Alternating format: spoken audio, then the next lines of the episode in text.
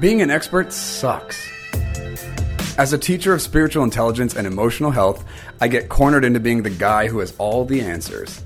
I'd like to take this opportunity to make a confession. I don't. What I do have are convictions. I have theories. I have questions. I find myself looking around and I'm like, we can't stay here. Stop setting up your tent. We can't stay here. Through my journey, it's become evident that being a participant is no longer enough. It's time to become reformers. These are my confessions. To get deeper in this conversation, visit MikeMiyashiro.com.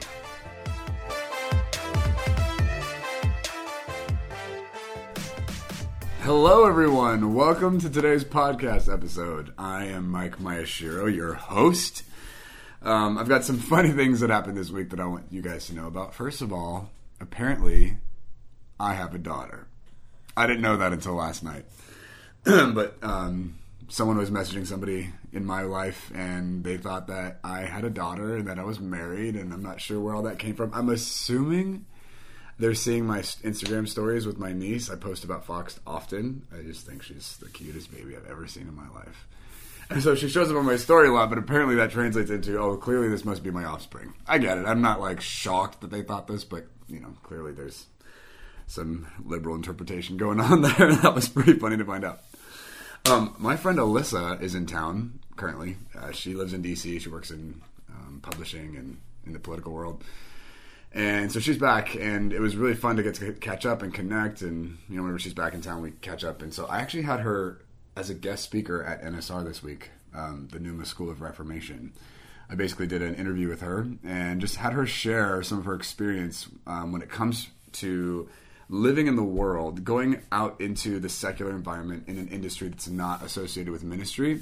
Because um, there's a thing here at Bethel you go through ministry school, you're in this bubble. We people call it the Bethel bubble.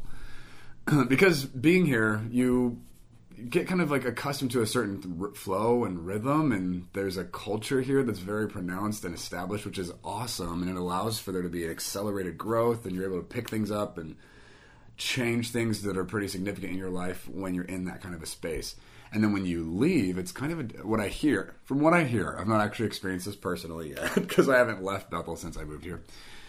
but when you leave, there's a jarring experience in that you're not in that stream anymore. It's not just flowing. Now you're having to like work upstream, is how I've heard it described. So Alyssa's very aware of that, and we talked about it at length um, on Wednesday, which was cool to hear. Um, but got to share a lot of stories of what it's like to partner with the Holy Spirit in her work environment um, be spirit led and to like discern what's happening in the spirit with people who don't speak Christian or Bible, right? Which I have such a v- high value for. We should do an episode sometime about when I was a server at a restaurant. Um, I had so I worked there for three and a half years, and I had so much fun messing with these dynamics. I don't mean messing in a in a irreverent way, but experiencing you know what is it like to walk with God with people who don't know Him, people who don't like have a grid or like a practice or respect for religion? Can the holy spirit still invade those places and still you know influence and impact people when they are not submissive to him uh, it's, so fascinating to me to experience those dynamics and super rewarding. It actually makes me wonder if I'm an evangelist on some level or if I'm just being a normal Christian with that. But I really care about that stuff. So anyway, Alyssa was sharing about that stuff as well, and it was super cool to hear you know her stories and her perspectives and the way that she experiences partnering with the Lord and opposing evil in her space and seeing the the bigger picture effect that that kind of a choice, those kind of choices have in an environment and in relationships. Um, so we get to talk about the, like what's going on in politics and you know things that she sees as a common pattern, and even DC, just what is what's over the city and what are common spirits that she's picked up that people are regularly having to deal with. Um, it was a really interesting, fascinating conversation. Um, and then also another interesting thing that happened this week was um, I have family night with my season five third year students um, every Wednesday, and so this Wednesday we had family night, and we watched The Matrix. It was that time, big deal. This is a big, it's like a milestone for my team every year when we watch The Matrix and have that conversation. It's my favorite movie. Afterward, we were talking, and things were just coming up. Excuse me, and uh, a couple of questions were coming up that you know, like people were presenting like, hey, what about these problems, or what about if this keeps happening, or if I run into these kind of situations in my life, and um, as I spoke to the issue and was like giving counsel and advice on how to move forward, the person listening would still push back and be like, okay, but you know, I've tried these things, or this is what I've looked at, or you know, experienced in the past, and then in the midst of the conversation, realizing um, they're actually approaching a spiritual issue. I don't mean issue in a negative way, but just a spiritual matter with their mind. Right? They're approaching it mentally or intellectually, and so I had to address that and be like, hey, the solution here is not to try other things. The solution is to come at this from the spirit, right? From your heart, not from your head. and then another person jumped in with a different question and, you know, again, tried the, what about in this situation? What do you do when this is going on, whatever, right? And the, it became the same conversation. It was like, hey, we're still approaching this with our heads when this is actually a spiritual matter, right? And then a third person jumped in and presented other things that also they wanted to see in the mix. And it was again, being spirit led would actually solve this issue. Like the problem is coming from living from a mental space rather than being led from your spirit, right? So we are actually going to talk about that today on this episode. Um, um, I wanted to let you guys know a couple things coming up that probably good to know. It's exciting, kind of crazy. It's this close, but next weekend um, we have the Numa Coaching Summit, where people are coming to Redding to take the Numa Coaching certification course, and so it's going to be some intensive training. Uh, I've been going over the curriculum multiple times the last few weeks, refining, combing it, you know, making sure that everything's where it should be. And this is going to be an incredible training. Really excited to have people jump in on that. It's not too late if you're interested. Is that true? I hope that I'm. I don't believe it's too late if you're interested in jumping in on the Numa Coaching Summit. Um, you can email us at contact at mikemiyashiro.com. Potentially, we can get you in on that. Um, this is specifically for people who want to learn skills and mindsets and ap- approaches when it comes to how we do spirit coaching here at Numa. Um, another thing I want to tell you guys this one, I don't know if I'm going to get in trouble for saying, but um, I think I'm the guy at the top of the ladder, so maybe I can't get in trouble for this. But um, we have this group called L Factor.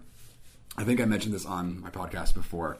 I have a heart for entrepreneurship, um, genuinely wanting to help people who are in the employee world who have a value for more, for different. I want to help them shift over and be able to like change citizenship into the entrepreneurship game. It is a migration. There is a journey there. Things do have to transform in order for people to succeed in the entrepreneurship conversation. And so um, we are rolling out this new initiative. There's a whole branch of Numa now that is going to be specifically geared toward and focusing on helping people transition from employment, traditional employment, to entrepreneurship, being self employed and building multiple streams of income. Um, we had to change the branding. L, L Factor was too generic and whatever. So we are actually. I probably shouldn't tell you this. We are going to be releasing this at an event coming up, but the new branch of um, this extension of Numa is called Nouveau Riche. Uh, we've changed the spelling. It's a branding we're going to go with. Um, nouveau riche is French. It means new money, or sorry, new rich.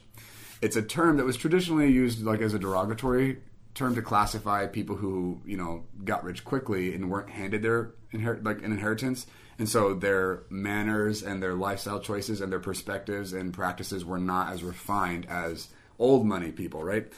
Um, so it's it's often been perceived as a negative thing, but I actually want to redeem that statement. I not as a huge like agenda there. I just more love the idea that part of the definition of nouveau riche is these people have amassed wealth in their own generation. They weren't handed it; they built it, right? Um, so I'm not saying I have a, I don't have a value for it, inheritance and legacy and things being passed down and people being like refined through that. I love it; it's beautiful, but not everyone was handed that. Currently, still to this day, we've got the whole class thing that is still in effect to whatever degree. but we're in a world where people can change that. They're not limited or like restricted by those things anymore. They can change this if they wanted. And so, nouveau riche is this, uh, you know, reach for this could be different.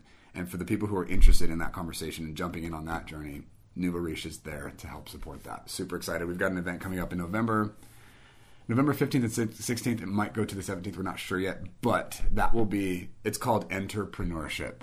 It's for people who want to step onto the entrepreneurship game start looking at what is it going to take, what does this look like, opening up possibility, belief, ideas, mindsets. Super helpful, super practical. If that's something you're interested in, be on the lookout. Oh, it's coming in November. Super exciting. Anyway, you guys, you guys, on today's episode, we are going to talk about um, the spirit led conversation. I want to address something that I run into a lot in ministry, especially whether I was me teaching in ministry school or traveling and ministering in other churches or working even with people on my team. Um, something that I run into frequently, and this is going to be an interesting conversation. I already know that I'm a little bit set up for failure here because I don't know that I have the answer.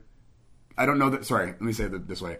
I don't know that I have the right words to communicate the answer that I am connected to in my heart to this. Um, but I want to talk about intellectualism and the double mindedness therein. What has happened with our Western mindsets and the things that we've adopted as values that, you know, I'm not trying to knock, you know, like being intellectual and logical and analytical. I love that. I'm a very logical person, so I'm not downplaying any of that stuff. However, when we prioritize and champion that MO and we neglect the spiritual side of, not side, that's the wrong way to say that we neglect the spirit in all of these matters, we actually can get, end up in really strange, erroneous places and feel very strongly about them, think very clearly about them. Um, I want to talk about our relationship with control in that conversation and what ends up happening as a lifestyle choice and a way that we go about things because of the foundation we're working with. Um, and then I also want to talk about how we clarify where our desires are coming from, what the source of them are, sort is um, because this conversation is naturally going to lead to that place. And I think by and large, the biggest reason we have the conversation of being spirit led is we don't trust or believe in the desires that are coming up in us. We've been betrayed by them before. We feel guilty. We feel misled or what have you. And so, if we could sort this issue out, uh, life gets different in a, in really good ways. Okay, so I want to talk about that today. Let's get into it. Um, first of all, I want to start off with a massive disclaimer. I do not have a problem with being an intellectual. I consider myself an intellectual. I have a huge value for using your mind and thinking and learning and education and knowledge and facts and statistics and that stuff is so important and is super valuable in its proper place. It is not supreme. That stuff cannot lead us, but that stuff is there to support and empower what is supposed to be going on in any given situation. But all of that stuff comes to support the spirit of a matter. Or a spirit will use that stuff, depending on the spirit, to go in a direction that's either good or bad according to the nature of that spirit, right? And so, um, one thing we need to address as a culture, and I'm speaking mostly to Americans, but this is going to apply to a lot of other, other cultures as well. Um, when we value our int- like our relationship with our mind, Okay, and your mind is seated in the soul. So your soul is comprised of how you feel, what you think, and what you want. And so we're going to talk about the thinking like aspect of our soul. what we think is not separate from the spirit world. However, it is subservient to it. What we think does not lead the spirit, okay? It is responsive. It is a symptom of that. And so, if we lead our lives from our minds, we're actually going to run into some complications where we actually can't we can't get past certain things because the issue might be a spiritual matter. Your mind doesn't have the power to get past it. Your mind might be instrumental in being, you know, a key player in progress or breakthrough or what have you, but it can't lead that process. So, when we look at the intellectual conversation, one thing I have noticed as a value in that school of thought, especially in academia, it's responsible, I'm putting air quotes on that, um, to think this way, is double mindedness, what the Bible calls double mindedness. We don't um, call it that, right? Um, we call it plan B. We call it being prepared, doing research, like being informed. Um, and there's in that thought process, that school of thought provides so many options for us to not be limited or restricted by you know a certain emotional bent or a certain passion or desire or drive. We want to look at what's what makes the most sense, what's the most logical, the most practical, the most efficient. Like that's where the values on the intellectual side of this conversation come from. and then um, we want to look at all these different things, right? And then we make a choice based on information, based on circumstances, based on practical matters, rather than based on what's coming up in the spirit. And what we have to understand is the spirit is not afraid of circumstance. The spirit is not afraid of timing or other people's opinions. Like, and we're talking about the spirit of God. He is not afraid of that stuff, right? but if we make decisions according to what makes sense to our mind, we are often not all the time, but probably most of the time, going to be choosing contrary to what the Lord would like to do. Um, I'm not saying the Lord's not logical, that He doesn't care about that. He doesn't look at that stuff, but He's not moved by it. Um, so, one of the things I'm noticing when uh, I'm having conversations with people in this particular space is um, if you can feel the direction that the spirit is that the lord is going in right? When when i say the spirit i mean in the spirit world right? But chiefly it's often going to be we're following the spirit of the lord the holy spirit. When the holy spirit's moving in a direction you your mind is going to find reasons why it's not a good idea to follow him. It's you're going to find practical reasons um, concerns that are valid. They're based on factual information right? And when your mind catches that stuff and holds onto it and it's opposing what the lord wants to do we have a problem, right? And the proper response to that little impasse is the mind gets to submit, gets to bow. The mind does not lead or protect us from God. The mind comes in to serve what God wants to do.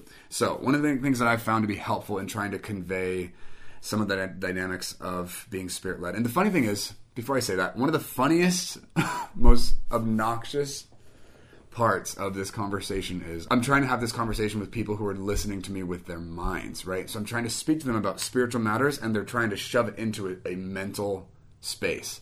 And it doesn't work that way. So um, something I think is helpful in trying to conceptualize and understand these dynamics is, excuse me, your spirit is, think of your spirit as the king or queen, depending on your gender. the king or queen of the land, right? Of the court, of the castle, of the whole country. Your spirit rules. Your mind is an advisor, a servant. Um, a, you know, your mind is there as a supportive role.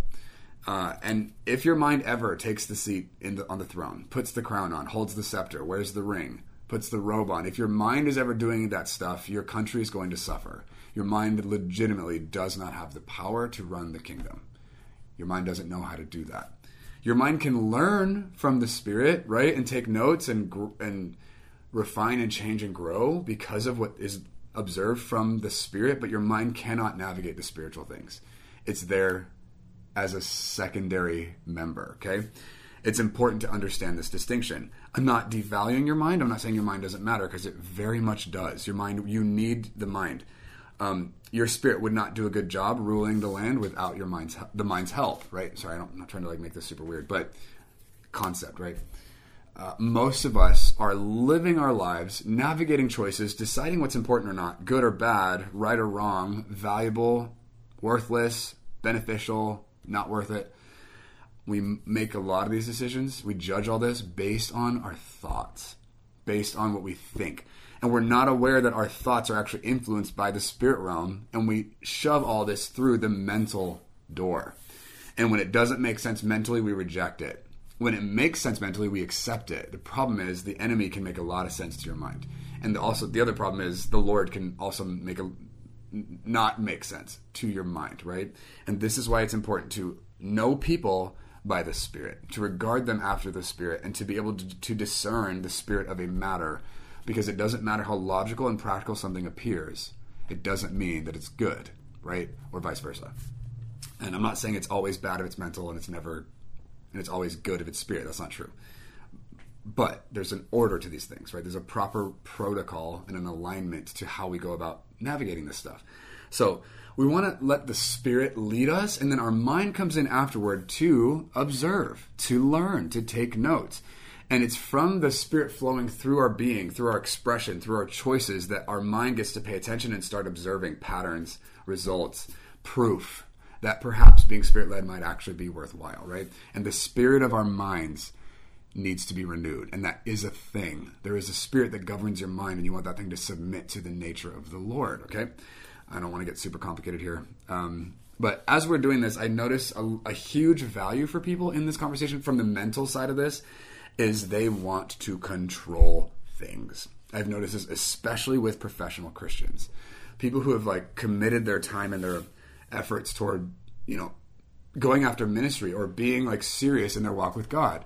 Excuse me, these people have such a value for control in their process and they picked it up. I think they typically learn this from religious environments because they want to guarantee the results they're going to get. They treat their intimacy with the Lord like a business, I would say, and they turn it into okay, here's what I need to do in order to get these results. And the problem is the issue with the Lord is a spiritual one, and when you treat your intimacy and the the dynamics between you and God um, with your mind, you're not going to value them. Or you're not going to value the dynamic like you're supposed to because that's a, a heart thing that's an intimacy thing and it is going to be emotional and there is going to be a vulnerability and a trust there and control does not like any of these words control wants to eliminate all these variables that make messes and produce unpredictable results um, and one of the funniest things about watching adults try and figure out how to follow jesus is he talks about how we enter the kingdom as children as little children and it's like why jesus why why do we gotta be kids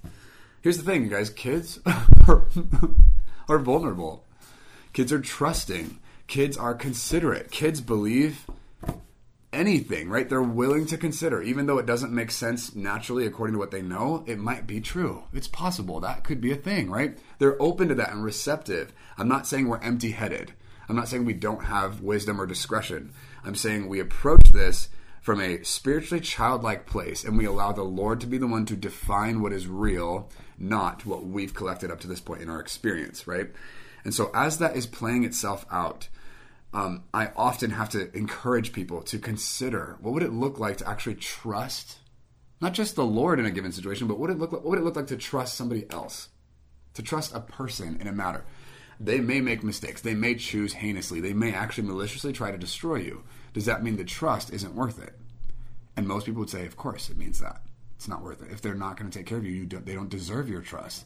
And that's where you know we've got a big clash here. I'm like, ooh, that's control over this process, and your mind has learned logically how to avoid variables we don't want to deal with, rather than allowing the Spirit of God to show us what's actually possible regardless of the consequences, right? Um, that's a trusting posture. We don't have time to get into that today. Um, I was taking some notes with somebody on my team yesterday talking about this very issue, and um, she's crying throughout the time we were taking notes. She kept up pretty well though. We didn't stop and like address her tears, but she just kept going and keeping up with me and asking questions and so, which I was proud of her for that. Um, and uh, at some point at the end of this, she was like, "Mike, this is a class. Like this is a course in of itself. This can't just be an add-on to something." And I was like, "Oh, I don't know if I'm ready for that." Um, I was talking to another person on my team the other day, and um, there's some people, you know, spiritually mature, gifted people who say things like, learning how to be spirit led is not something you can teach somebody. It's something they have to catch. It's something they have to, pro- in whatever way that they're able, able to receive it, they have to observe it. Which I mean, I think that discipleship is probably the most legitimate solution to that. People need to be able to observe their rabbi, their master, their leader, whatever, whatever the right term for that is today. It's, it's awkward that I have to even think about that. I don't know what it is. but I think that the way we learn how to be spirit led is by observing other people who have learned it, right? Whether the Lord superimposed it on them and just, you know, sovereignly taught them, or that was passed down from whomever. I know I have a combination of, like, the Lord has taught me some specific things about how He leads in the Spirit, and I don't know. It's a grace. I don't know how I learned that stuff because apparently other people don't learn these things. I don't know why it was always, like, normal, some of this stuff the Lord has been intentional with me in that space. But a lot of it practically came from mentors in my life who were spirit led, and I didn't understand where they were coming from. And I was often the guy asking the mental questions, well, what about this? And applying laws and restrictions to what they were saying that the spirit world didn't respect. And so I got to wrestle through, like, oh, there's a discrepancy. What do I do with this? And it took time, not time, that's the wrong word. It took repetition and practice and trial and error to start realizing that what they were saying stood true even though I didn't understand it. And the more I leaned in and like allowed what they were saying and where they were coming from to influence my thought process, my mind was able to negotiate and let go of things that clearly weren't serving me, that weren't panning out, that weren't accurate according to the spiritual matter. And as that happened repeatedly, my mind started to change. And so now I can teach principle from things I learned in the spirit um, because my mind learned that stuff. But I operate in the spirit a lot more intensely than I know how to teach it, right? And so people on my team, even yesterday, this person taking notes with me, she was like, "Yeah, I mean, I observe you living spirit led, you know, and, and I don't know that you know how to teach this, um, but I see you doing this." And she gave me some symptoms and practices that I, she sees me do on a regular basis. I was like, "Oh, actually, I think that's true. I think you're right, and I don't know how to teach that, and, which makes me feel like an idiot." it's an interesting subject to talk about, right? Um, and then lastly on this thing, I just wanted to throw in there as well because we're running out of time. But um, when we observe the desires coming up from our hearts and we look at where that's going and what it's trying to accomplish or achieve or gain or what have you, um, being a lover of truth or not loving the truth, like is a huge qualifier as to whether those desires are from the Lord or not. It's hard to know if a desire is coming from the Lord if we don't value the truth. When we do value the truth and we are willing to let the truth take its toll on our lives, on our personality, on our choices, on our finances, on our relationships, we let the truth be authoritative in our decision making. In that heart posture, it actually exposes and reveals the nature of a thing when you allow a discernment to be part of that conversation, it becomes apparent that a desire coming up from you is soulish. It's something you made up. You decided, you judged your environment and decided this is important or this is a value. Versus, oh, there's a desire coming up that maybe I don't necessarily understand right away, but I can feel that it's important. I don't know how to justify it to the people around me, but I know this thing is compelling and important, right? It's significant the difference in our ability to recognize that, I think a big part of that is our relationship and value for the truth. If we value truth, we're going to be able to see that stuff. If we don't have a value for truth, and we have a value for convenience, or feeling the way we want to feel, or producing specific results, excuse me, controlling that process. If that's our value, which are all opposed to letting, letting the truth lead, then it's going to be difficult to know if a desire coming up from us is us, like, sorry, a desire coming from the flesh, or if it's actually the Lord expressing Himself, right? so just like I think that's a tip for the road. Our relationship and value and um, honor for truth in our lives will help clarify and protect that process and allow us to say yes to something that's valid and legitimate in the spirit versus something that's dead. Right? Okay. I'm sorry, I gotta close clear my throat. Excuse me. All right. Um, one of the things that might be helpful in this process is if, if you're new to this podcast and this is like kind of a different conversation than you're used to having uh, my discerning spirits course on my website probably super helpful in this respect. It's not going to answer all of these questions but it is going to like expand on this world and like help provide clarity and verbiage and practical steps and tools we can put in place to start walking out what it looks like to participate in the spirit realm practically on a daily basis right? So you can find that on mikemiyashiro.com um, you guys if this podcast is something that you enjoy and you haven't thrown a review on there yet, we would so appreciate a review. Um, five star reviews are our favorite. Please, nothing disingenuine, but if that's something that actually is true, we would love it if you could express that and throw it on there. Um, please subscribe to this channel. We'd love for you to jump on this journey with us and continue to just you know chime into the conversation. At some point down the road, I'm planning on having some guests jump on this with me and having some fascinating conversations here, which will be really fun. Um, if you guys have any questions, like please, I want to hear from you. We want this to be an interactive experience. We want you guys to be able to get content and ask questions. Like it, this just not be something I send you as a one way direction, but that you guys could actually participate. You can email me and my team at contact at mikemiyashiro.com. Um, just put podcast question in the subject line, and then whatever your question is, put that in the in the body. Um, and yeah, we will be responding to that stuff. So please feel free to communicate that way. And you guys, thanks again for listening. Thanks for joining us on this. I'm super excited for where we're going with this, and hope you guys have a great rest of your week.